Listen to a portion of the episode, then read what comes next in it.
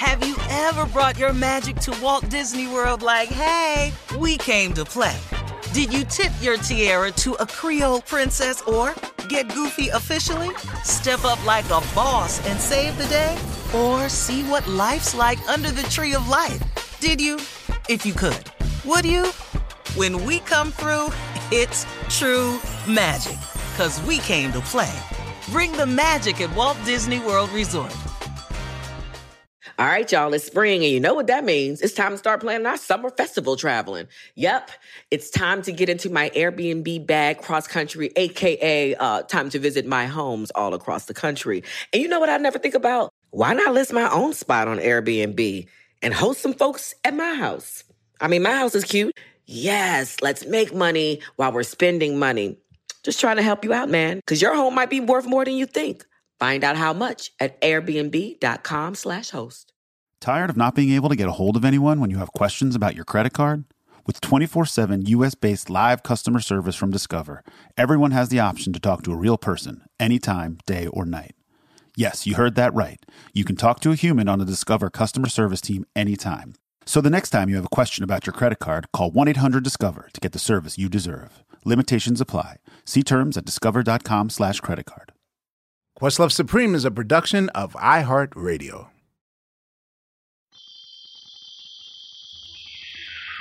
Suprema, su, su, Suprema roll call. Turn my headphones up. Suprema, su, su, Suprema roll call. Suprema, su, su, Suprema roll call. Suprema, su, su, Suprema roll call. There's no delaying. Yeah, Hear what I'm saying. yeah, Abramson 28, yeah. and I'm not playing. Roll call. For president. Suprema, su, su, Suprema roll call. Suprema, su, su, Suprema roll call. My name is Fonte. Yeah. And I'm showing love. Yeah. To Stacey Abrams. Yeah. First black woman gov. Roll call. Suprema, su, su, Suprema roll call. Freestyle. Suprema, su, su, Suprema roll call. What's up, Supreme, Yeah, and we're the freshest. yeah, I'm Sugar Steve, yeah. and I approve this message. Roll call. Ah, Suprema, su, su, Suprema roll call. Suprema, su, su, Suprema roll call.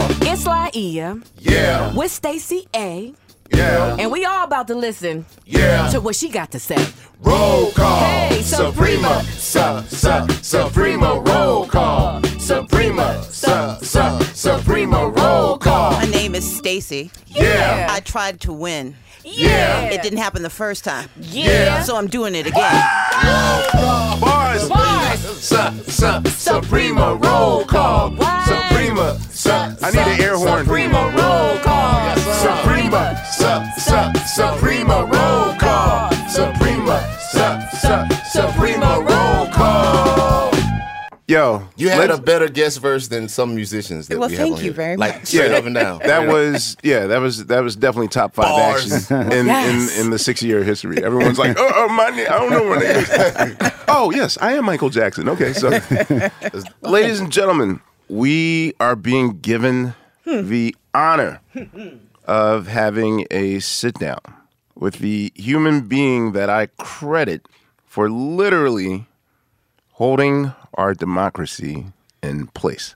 You know, I'm trying not to be uh, hyperbolic or to add extra pressure, but you know, I'm speaking facts right now. And much like my uh, beloved state of Pennsylvania, uh, Georgia is going to be a fight to the finish. And you know, for the two percent of you that have your you know head in the sand, November eighth is a crucial date for not only Georgia but for this country and for history. I, I feel like it's our due diligence to offer our platform, and yes, like normally this is a, a, a platform for uh, musicians and artists of the like or whatever, but I think it's our due diligence to give our guests today the platform because I often feel like uh, people who listen to us, often like people who are creatives, they're sometimes, you know, very indifferent, or I hear like, oh, you know, I'm be getting into political stuff or whatever. Or they just simply feel like uh, maybe the, the trickle down effect won't affect them that much than it already has.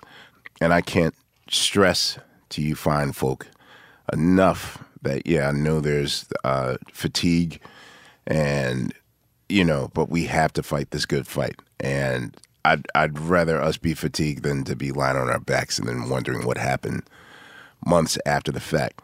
Uh, and I believe in our guest today because she is about that action. And you know, it's like the Wild West out here, and it's time to get serious. And I want Dirty South. yeah, I want you people to take time out to really uh, get yourselves familiar, if you aren't already, with the person. Yes, and I said in my verse, I I do believe that. You know, first of all, I believe in her affirmation that yeah, she is going to win. But you know, I believe that President. I'm talking to the future president right now. Not to put pressure on you, but um, That'll fix Georgia first. Shoot. Yeah. All right, let, us work on this job. Yes. Yeah, one one step at a time. So you know, the, our guest today, running for governor, and I just found out uh, will successfully be the first African American governor ever. We're still dealing with firsts. Female, yeah. Yes, first female black governor in the United States, and future POTUS. Let's have it, ladies and gentlemen. Please welcome Stacey Abrams to Questlove Supreme. Thank you. Thank you so much for having me. Hey, Mom, we made it. hmm Yeah, you know, it's it's weird because uh, you know, I I know that, you know, living a life in which you're trying to correct history and right wrongs and whatnot. And, you know, I often feel as though like introductions like that do nothing but add more pressure to the person than it already is. But I, just in general, I I want to know for you, not how exhausting is it, but just on the everyday of of knowing that pretty much most of us are looking at you specifically to, you know, at least hold this country in place as the adhesive that we want it to be. Because if it doesn't happen, then a lot is going to change. But I mean, just for you in general, like, I'll offer you the platform to answer this question. Like, why do you feel that you're qualified to be the person to save us? there is an urgency that I feel every day, in part because of what I know about what the world can be and what I know about what it is. I, I grew up with uh, five brothers and sisters. My parents were working poor, but they took us out to volunteer because my, my dad's succinct way of saying it was having nothing is not an excuse for doing nothing. But what that grounded in me, and what my mother, who would say, you know, no matter how little we have, there's someone with less. Your job is to serve that person. Is that it's not just about material. It is about eh, it's about advocacy. It's about efficacy. It's about access. And when you've seen people who should have had but were denied, if there is any degree of empathy in you, you feel compelled to do something. Well, for me, it's a systemic issue. I grew up in Mississippi. I came of age in Georgia. I've lived in Texas. I went to the north, but it was cold, so I came back. Um, but We're in the north. so I was born in Wisconsin. I, I barely remember that. What? Oh yeah, Okay. I remember cheese curds and cold. okay. And then I went to law school in Connecticut. So I went to Yale, and in both places, there are challenges everywhere. But in the South, we've been gaslighted into believing these are permanent issues, and I know it's not so. I know that the South not only has something to say, but we can demonstrate a capacity that we have been fooled into believing isn't our right. And as someone who's gotten people to listen sometimes, I'm really good at asking people to do things. I'm pretty good at organizing stuff. My responsibility is to keep pushing until I can't push any further. And so, yeah, I, I appreciate the plaudits. I see myself more as an avatar for all the other people who are trying to do this work but don't get the access I've gotten. I'm louder than a lot of people and I'm more relentless than many because I don't know how not to do this. I don't know how you sit still when you see the issues before us. And I know that democracy is how, I mean, you use the right word, it's the adhesive, but it's also the toolkit. And so for me, this part has to be done. And if not me, then, you know, who? Okay, so I'm one of those people who's definitely guilty of, you know, I'll I'll watch MSNBC or something, shake my head like, "Phew, somebody got to do something. Like, uh, if anything, I think in the last three years, I was the king of, man, I wish somebody would da da da da da. And then I find that I'm the person that's called to do that.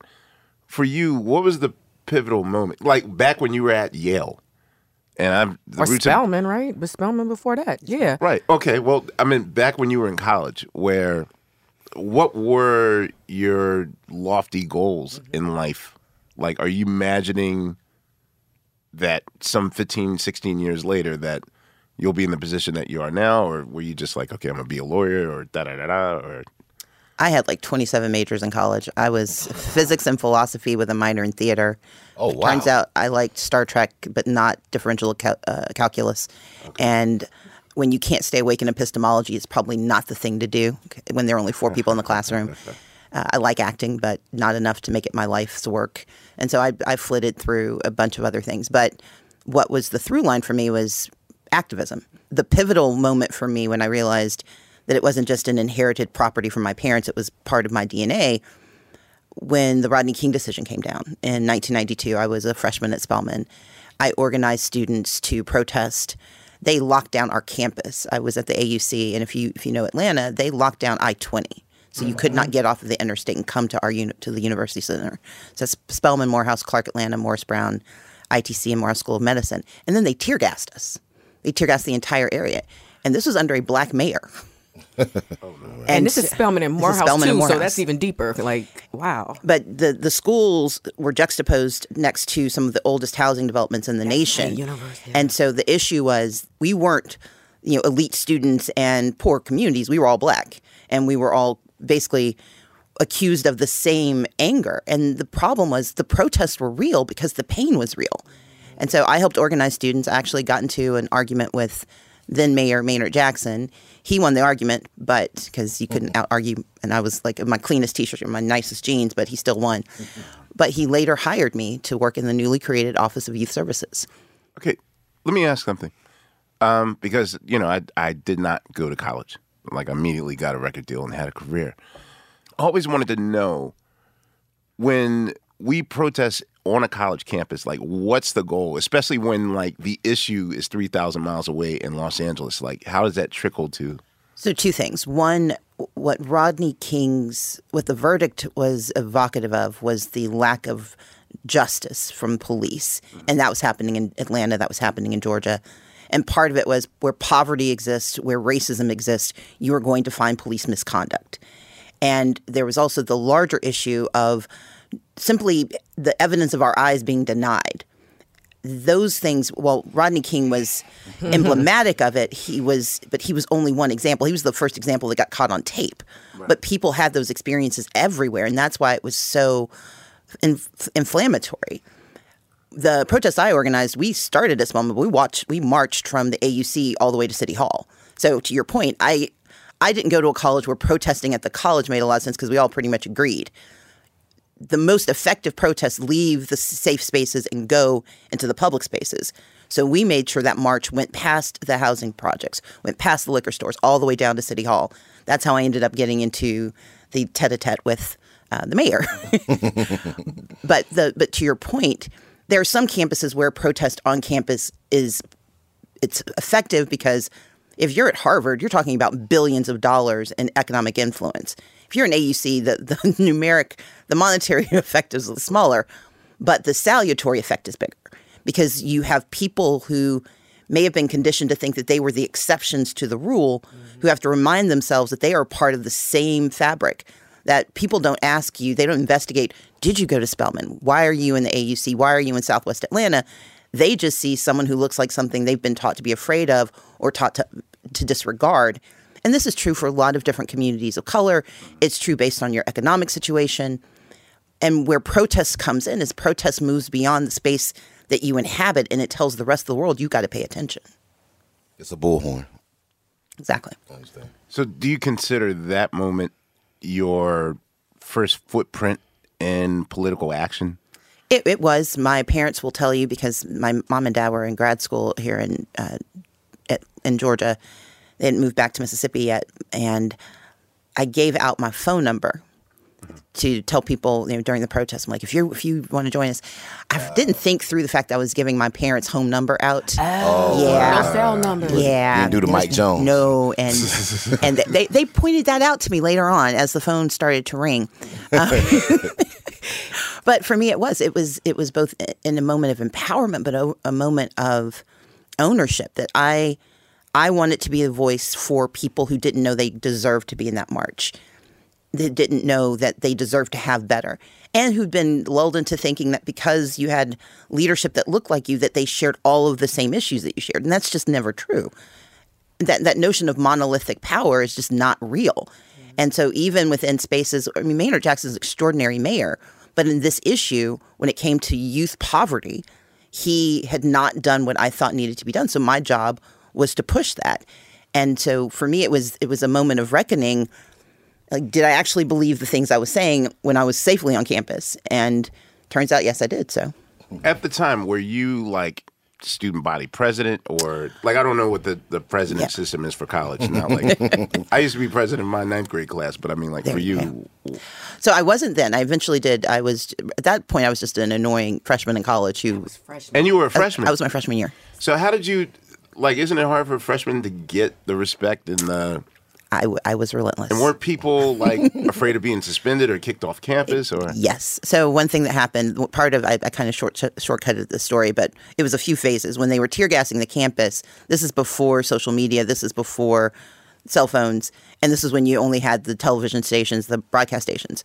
So I organized students in my dorm to call all the broadcast stations. They were lying, saying that we were you know, running amok. I'm like, no, we are angry and protesting both on the campus and out in the community, but this isn't a riot. And they were miscommunicating what was happening. So I had a bunch of friends call all the stations and flood the stations. And the stations got wise to us and said, well, who's calling? And so I said, just tell them you're me. So you had like 75 Stacey Abrams is calling. And that that amplified my voice. Again, didn't think through the consequences when they sent the police to come and get me to take me to this event. They, I wasn't being arrested, but I was invited to the simulcast because all of the sta- the television stations in Atlanta came together because this was a crisis. And so the mayor was there, and I was invited as one of the students to be there. And so that sort of that lifted my platform a bit more than I expected. Can I ask? I'm so curious, just on as a student, as we're in this Spelman moment. I'm curious. Did you what your full experience was in college? Was it all work and no play and activism, or but at a pivotal time in Atlanta? Period. Like Olymp post Olympics, maybe. So I was right before the Olympics. Right yeah. before. Okay, so right before the Olympics. So can you talk about like? What kind of student you were in that way? Like, did you have fun? Socialite, Stacey? yeah. Did you I was fun? a nerd, and I'm I'm an introvert. So I heard this. That's why I was Yeah. surprised that freshman year you went all out and started the well, I was uh, uh, that was She could be on. Questlove Supreme. right. Bunch of nerds and introverts. here. Yeah. You mentioned Star Trek, so that was the. I, it, well, Next Generation was out, so I Next was yes. generation. Yes. Picard, you're a Picard girl. Oh, Picard, Janeway. Look, I, I I do the whole universe. So Wait, wait, time out. Picard is everything. Like I, you know. Mr. Data. Jean Luc. yes, Jean Luc. Who's Jean Luc? I'm sorry. Every day I find out There's something a- new about this person I've known for 30 plus years. But go ahead. Even though she's still 19. That's right. Go ahead. So I this is probably the best example. When I became student body president, part of your job is to make sure that there are social activities. I got two of my best friends. I created a position called the social activity coordinator, so I wouldn't have to go to parties. So you wouldn't have to go. to yeah, so I they would set up the parties. They would I would come at the beginning to say hi, and I would come at the end to make sure nobody stole anything. Otherwise, I was uh, back in my dorm. Oh, so you were that girl that everybody was trying to get to go out, and you were like, I Yes. have meaningful things to do. I never went on spring break. What? Well, it, Wow. why would you pay She money to go roots- sit in somebody else's hotel? I mean, like I was, I had a dorm. I could read Don't anywhere. be making sense up in here. I, like, Okay, so you said something, and I think, you know, I, I try to pull as much personal inspiration information from our guests that come on this show, but I'll ask you yes, sir. because I feel like the one small task that I'm holding myself back from actually crossing the line to where you are, despite the fact that I'm hosting my own podcast and do other things. How do you get over the fear of speaking? Because I've seen you speak before. and, You know, for an introvert, you you project well. Thank you. I you. guess it's the acting help, but So, yeah, I grew up in the church, so we had to do, you know, Easter programs, Emancipation Proclamation programs. Never liked any of it. I'm not afraid of oh, you had speaking. to read the. Uh, oh, we had to like do sister sister Bertha's having a, cookout. you, you, yeah, By you to- and shut in? all of the stuff. Right, right, You, right, you name right. it, we did it. My fear isn't public speaking. I'm reticent about being around lots of people. So when I was in high school, I joined the debate team. I had a psychosomatic case of laryngitis. Because it occurred to me that I couldn't be, I wouldn't be debating by myself. That other people would see me do it, and suddenly my voice didn't work. And went to see the nurse, and she's like, "There's nothing wrong with you." I'm glad you said psychosomatic. Yeah, it was, and that's when I also learned what psychosomatic, like psych, what psychomania looked like. Artists often do that, and that's often an issue on the show. Like when people self sabotage their progress or whatever. Well, I had to get over it because I was going to fail the class if I didn't actually, you know, had to have to speak. But the way I get past it is that it's not about me. It's about what they need to hear. It's about what people need to know. I can get past the you, you can't sublimate it, but you can work around it. And I think you do that. You do that. You find yourself in public spaces speaking. You give yourself a script. You give yourself a, a an objective. And for me, the objective is change. It's getting people the things they need. And if my discomfort gets them to what they need, then I'm willing to do it. It is never fun. I have never, I don't enjoy it, but I'm good at it. And the consequences of inaction to me are worse than the consequences of action. And so for me, the, the cost benefit analysis is, you know, Stacy, stop having a laryngitis and go ahead and do your job. Yo, what's up? This is Fonte, Fontigolo from Team Supreme. Black representation in media is very important to me. I think it's important to have our stories told by people who look like us and who have shared in our common experiences. Some of my earliest influences were Donnie Simpson. Uh, I would also say Tom Joyner, Angela Stribling, uh, Sherry Carter. They were just people who told our stories with a lot of class and dignity and were big inspirations to me. The next generation of influential black voices can be found on NPR's new collection, Black Stories, Black Truths. Black Stories, Black Truths is a celebration of blackness from NPR. Each of NPR's black voices are as distinct, varied, and nuanced as the black experience itself. In the Black Stories, Black Truths collection, you'll hear stories of joy, resilience, empowerment, and creating world shifting things out of struggle. Every episode is a living account about what it means to be black today, told from a unique black perspective. From Bobby Shmurda to The Wire, Michelle Obama to reparations, there's no limit to the range of black stories, black truths. Black perspectives haven't always been centered in the telling of America's story. Now, they are the story.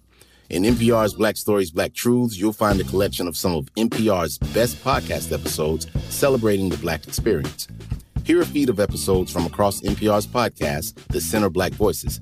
It's NPR Noir. Listen now to Black Stories, Black Truths from NPR, wherever you get podcasts. All right, y'all. You know what season it is. Tis the season for spring breaking and planning our summer travel. And if you're like me, you're already in your Airbnb app trying to find which spot is right for you. Now, listen, while I'm looking to spend all this money, what I'm not doing is thinking about making money with Airbnb. See, you got to change your mind state. Make the money while you're spending the money. How you say, Laiya, do I make the money? Well, you host at your house. And I know what you're thinking. I mean, my whole house? Uh, well, no, you don't have to do your whole house. I mean, you could do a room or, you know, do the whole house. So make some money while you're spending some money this summer. I'm trying to tell you, your home might be worth more than you think. Find out how much at airbnb.com slash host.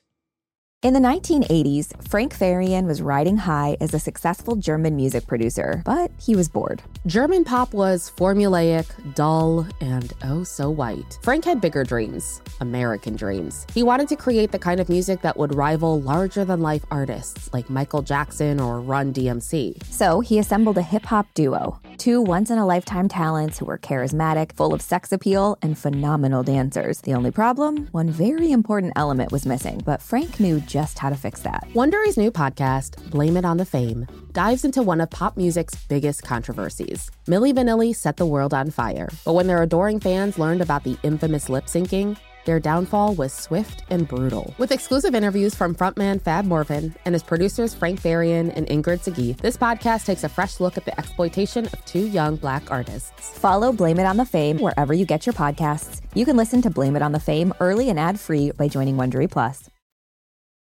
Okay, speaking of inaction, and let's cut to the chase here. November 8th is coming up. Yes. And, you know, I know uh, specifically my specific demographic, which is black men. Black men, 50 year olds? I'm just joking. And yeah, 19. First of all, I'm very shocked at the statistics that we. I mean, I'm not. I'm shocked, and I'm not shocked because I know that we're the, the first to complain about something, and really the last to, you know, to really want to do do the groundwork, if you will. So you know, I'm finding out that black men vote the least, or probably feel the least. Probably, Represented yeah, or- represented, or you know, and I I know I got many uncles and cousins and friends that ain't nothing going to happen, and they ain't run for us, or they the feds, or they the ops, or whatever. So for you, what you're facing in Georgia, that will subsequently affect because you know if Kemp does remain in power, then I know that laws are going to be implemented. How does that I'm already pissed about this whole like we can't give water to people or aid to people. So just in general, like use this platform to explain to us what is at stake. So you said, how does that happen? And what's at stake? We have a governor who ran his first campaign on rounding people up and pointing weapons at people and saying that he was a politically incorrect conservative. He was a Trump conservative. And then people, because he didn't commit treason once in 2020, he, he didn't commit treason by he did what every other governor in American history has done, and he certified the election. He's been given praise and lionized. But I'm like, 2018, he did that to you. eh, see, and that's part of the challenge. The memory is short, and we are Only funk we're- is your last cut. Yeah. and so he gets credit. Now, what people aren't aren't paying attention to, and this goes to the issue with, so black men have. Let's be clear, they vote, mm-hmm. but it's the vote share. So vote share is the proportion you have in the population versus the proportion you have in turnout.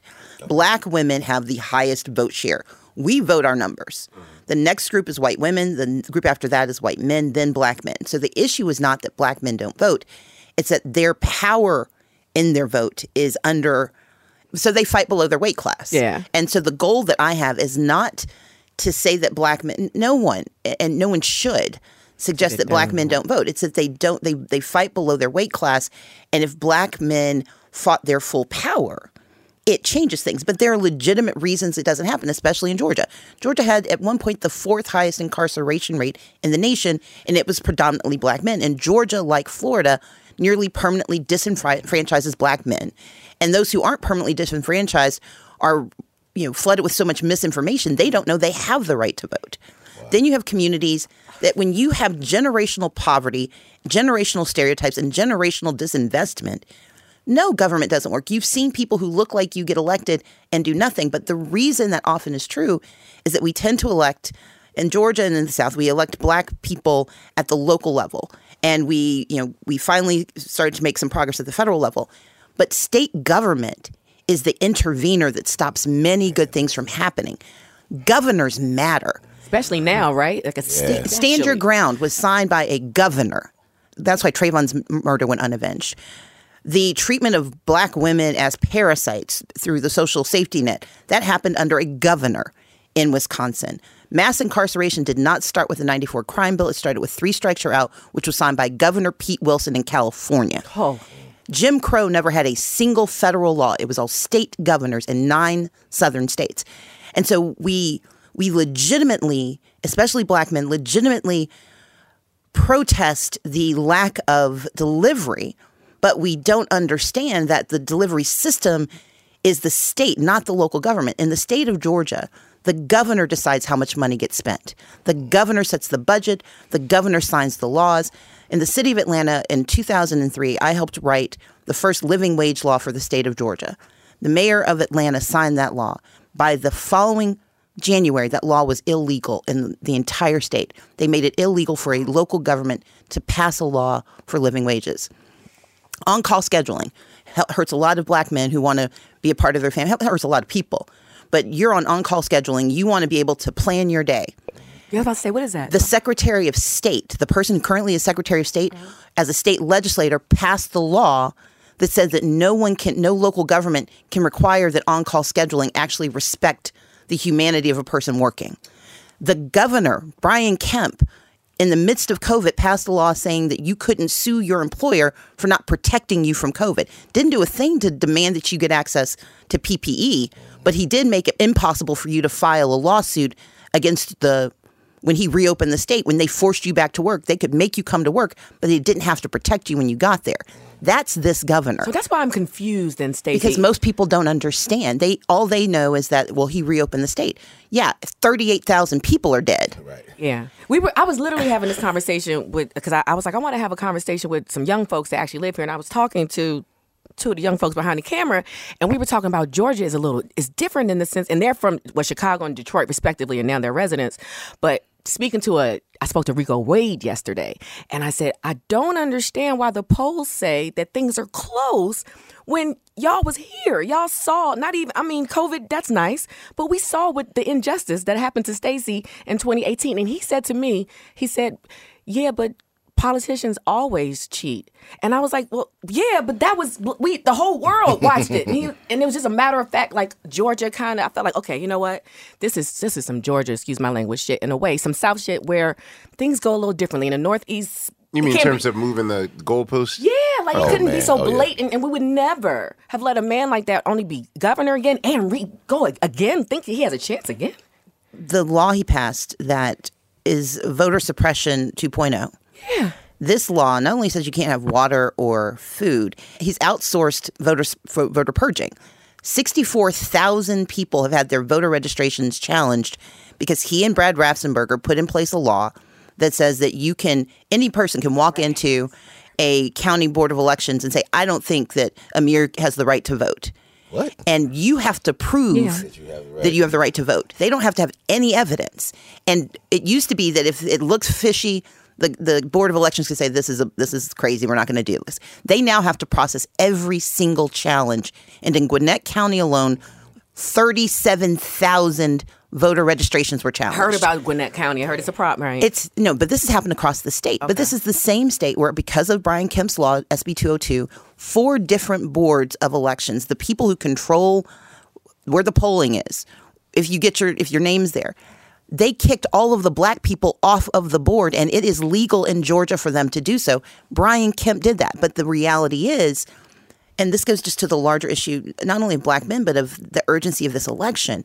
If this is what they're willing to do now, imagine when he is a lame duck governor who can't run for office again. When he has f- He has six- nothing to lose. He has nothing to lose. He's got this is six know, billion yeah. dollars. He already took our bodies away from us and the right to. He's make got decisions. six billion dollars at his disposal. We have a surplus. Once you pay every bill, we've got six billion dollars sitting there. He has told us his intention is to give this money to the wealthy. And so part of the goal of, of today, and I appreciate this conversation, is that most people are so legitimately consumed with their lives and with their fears and with their realities that politics feels like an, an extra burden. I like to say politics, you may not be into politics, but politics is into you and it is a stalker. And we hmm. have to understand that stalking usually turns into something grave and terrible that you will one day see on Lifetime movies. And so we've got to push back. And my, my job, my interest, my intensity is because I know what the consequences are if we don't do it, but I also know what the possibilities are if we do. We can invest in people, we can restore bodily autonomy, we can make certain that black men and black people writ large, but black men in particular, get reenfranchised and actually have an active role to play in their futures instead of a governor who thinks that restoring mass incarceration is an okay thing to do. for cats like me on the sideline that want to do something. Now, last year, you know, I raised money, went out on the streets. I mean, even handing out what, like, I, I would go to polling places and all those things. What can we do? Uh, and non-celebrity civilians, because we all want to Well, help when I mean we, I just meant like Yeah. flesh All and blood us. people. Okay, good. what can we do to help alleviate the situation that I know is going to be problematic? So, number one, feel free to give me money. Uh, and but here's why. up. No, but here's why. Take all my money. I am running the so our campaign has the single largest voter engagement apparatus in the state. That means going into the places that most people don't go to get to the voters most people ignore. That's what that's what we do. But it takes money because I actually pay every canvasser twenty dollars an hour. We don't we pay a living wage to our Oh, canvassers. what? Yes. I was doing that for free. in a college town. But but when you've got to Yeah. go to a small place, when you've got to go to Colquitt County or go up to Dade County, Oh. or you're in Clayton County and you've got to knock on all these doors in these apartment buildings, this is a job and people need to take so we need volunteers but before we get volunteers i need people who i know can show up to work every single day so hmm. your investment is in that work number two i need volunteers i need folks to reach out to their communities but i also need people to talk about this on social media the other side is spending a lot of time pretending this doesn't matter every negative narrative you hear they amplify it they will tell a lie a thousand times until it sounds like the truth. We tell the truth one time and we shut up when no one says amen. I need us to talk about what is at stake and who is who these people are, who my opponent is, and who I am. And we may not agree on everything, but if you look at the totality of my work, I show my work. Yeah. And so think about if you've got to guess who's going to do a better job, the guy who's told you he doesn't care about you, or the woman who's shown shown you. Yeah, he'll, he'll care. but I need folks to be talking about this. In 18, there was a national conversation. This time it's been a more, bit more muted because we've been dealing with so many things. I was gonna say, yeah. How do you think the pandemic the, uh, and COVID? How do you think that has the shifted pandemic, people's COVID, priorities? Yeah. inflation, racial violence. People are tired, and, and you, you you laid it out very well, Amir. People are exhausted, but pain doesn't care about your exhaustion. Politics doesn't care about your exhaustion. Our responsibility is to show up anyway because the consequences are going to visit us whether we invite them or not. Okay, so let me ask you this. As your sister, and it's funny, I, I do another podcast with, with two sisters, Jill Scott and, and Aja from Kindred Family Soul, and we always talking about self care. I need to know, Stacey Abrams, what is your self care ritual? Do you do have something daily? What do you do for self so that you can go out and give all this energy to all these people? Because it costs. I watch an inordinate amount of television and I read books. That's fine. That's rest. When I say I watch a lot of TV, it is a bit absurd. Um, right now, I'm watching Eureka because Really? I, I didn't watch Eureka when it came out before. I love it. So I'm on season five and very I've sad. heard, I've heard about it. It's really good. Uh, I'm waiting for Equalizer to come back because I love Queen Latifah. Uh, I watch all of the FBI's. I think there are 27 of them now. Um, Yeah. yeah. Um, and once you on Law and Order, you got to decide. well, yeah, well, no, I'm on Law and Order you on too. Law and Order? Yeah, The new Well- season's uh, organized crime. Well, yes. so I know they did all three of them on the 22nd, but Yes, I I haven't missed it. I haven't had a chance to watch it yet. But yes, Do you watch the first Law and Order? Because I watched. Hey, I was a dead body on that. I mean, no, you was on SV, SVU. SVU. Yeah, yeah, yeah. SVU is the tight. Yeah. I watch all of the Law. I've, I've watched Law and Order UK. When I say I watch TV, I am There's not a UK? joking. There's a Law and Order UK. Yes. and does the sting have an accent? Yeah. Isn't it? No. you you know what? I'm putting it out there. If you organize an outcast reunion, they will come. Well, I, I think I'm talking to the person who can make it happen. no, he's Hey. talking to you. I'm talking to uh you know what? Some someone should get outcast to get said- together so we can 'Cause You know if- what's weird? Old boy actually lives five minutes away from me. Oh I'm, boy, I'm just saying. that don't have boy in his name. yeah, the, the one that doesn't have boy in his name. Okay. He goes he goes fishing in Long Island like four days a week. So yeah, I'll I'll call him. but what are you listening to, Stacey? I'm curious. My my. Uh, so I have a 16 year old niece who now lives with me. Okay. Oh, oh, you get put on. All right. What you? No, so I don't want to tell you what I listen to because everything I say out loud she cringes at. So yeah, you, most of our musical tastes are frozen from when we were basically between the ages of 10 and 25. I have I've expanded my universe since then, but when it comes back to just the core narrative, But I'm curious. Have you yeah, I'm had? curious. So who, yeah, yeah, who are your who, do- who do I listen to right now? Uh, I just had to do some. Uh, I just did a photo shoot, which that sounds so bougie. But anyway, so they, they play music because well, it's awkward to do this stuff, Yes. and so they play music to relax you. So it was Tribe Called Quest. Uh, it was Whitney. Um, there was New Edition, yeah. of course. Uh, I also love Van Halen Okay. and I Stone. Temple Pilots. Uh, Okay. There was some Fiona Apple. Yes. Hey. I, I, I listened to a broad range. There was, and I'm not just pandering. There were some roots. Thank you. Uh, so we, When's the last time you had to go to a show? Like, when's the last time you had time to go to a show? Fun What was concert. it? Yeah. well, last night I was at Alicia Keys' concert for 14 seconds, so she could say hi and That let was a good live y'all did too. Thank other you. day. That- that yeah. was it. Yeah, yeah. Oh yeah, so two, um, one two step. Anything by Missy Elliott, you just get me hyped Yes. up. And I have a deep and abiding commitment to all of the fun songs done by Ludacris.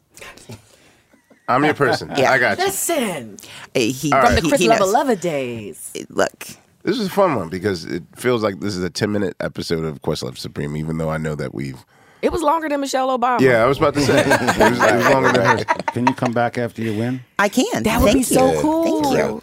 No, I, I really appreciate it, and you know, you're you're an inspiration for for a lot of us on the sideline that like, yeah, someone should do something, and Can I give people one more thing to do? Yes, mm-hmm. please. I need people to vote early, starting October 17th. we're So allowed to vote vote early. va- so Georgia has three weeks of early voting. And the reason I need people to vote as early as they can early voting because we know suppression is on its way. We know mm-hmm. they're making it hard to get absentee ballots. They're making it hard to know your polling places. They've changed the rules that if you go to the wrong polling place and you're in line for four hours and you get to the end and it's the wrong polling place, they will not accept your ballot. What? So, yes, it's called a provisional ballot. So the the way to the way to overcome voter suppression is not to let it win by staying home. It is by overwhelming the polls with our presence. But we need to show up early. If we get there the first week, we get all of the we know all the problems. We can get as many things out of the way, and so we're really just dealing with the biggest issues, but with fewer and fewer people as we get close to election day. Show up early. If we show out on the week of October seventeenth, there's no stopping us. There you go. It's happening. We're getting him out. It's the big Stacey. payback. I don't even live here. I'm taking a cue from Unfinished Business and uh, EPMD. Yes, sir. Yes, Unfinished Business. This is the big payback for uh, our guest today, Long overdue. Stacey Abrams. Thank you very much for Yes. joining us. Thank you Love for you, having. Stacey Abrams. Thank you. Yes. Future POTUS, Stacey Abrams. Too On be- heavy. Amir's too heavy. on behalf of no, uh, you know, I believe in affirmation and and putting it out there. On behalf of Sugar Steve, Laiya, uh, Unpaid Bill, you missed another classic, and Fontigolo. This is Questlove, and thank you again, Stacey Abrams, you for joining us. me. We'll see you next time. Thank you. Questlove Supreme is a production of iHeartRadio. For more podcasts from iHeartRadio, visit the iHeartRadio app, Apple Podcasts, or wherever you listen to your favorite shows. Have you ever brought your magic to Walt Disney World like, hey, we came to play? Did you tip your tiara to a Creole princess or get goofy officially? Step up like a boss and save the day? Or see what life's like under the tree of life? Did you? If you could. Would you? When we come through, it's true magic. Cause we came to play. Bring the magic at Walt Disney World Resort. This is Malcolm Gladwell from Revisionist History. eBay Motors is here for the ride. With some elbow grease, fresh installs, and a whole lot of love, you transformed 100,000 miles and a body full of rust into a drive that's all your own. Brake kits, LED headlights, whatever you need, eBay Motors has it. And with eBay Guaranteed Fit, it's guaranteed to fit your ride the first time, every time, or your money back. Plus, at these prices, you're burning rubber, not cash. Keep your ride or die alive at ebaymotors.com. Eligible items only, exclusions apply. Are you still searching for your perfect place to call home? Well, now is the time to buy at Fisher Homes. If you're looking to move in before the end of 2024, May could be your last opportunity to start building your dream home and close before the year's end. If you're hoping to move in even sooner, Fisher Homes also has homes that are move in ready and waiting for you, where you can start enjoying the benefits of homeownership even faster. Schedule your personal tour with a new home advisor today at FisherHomes.com and make this spring the season you find your perfect home sweet home.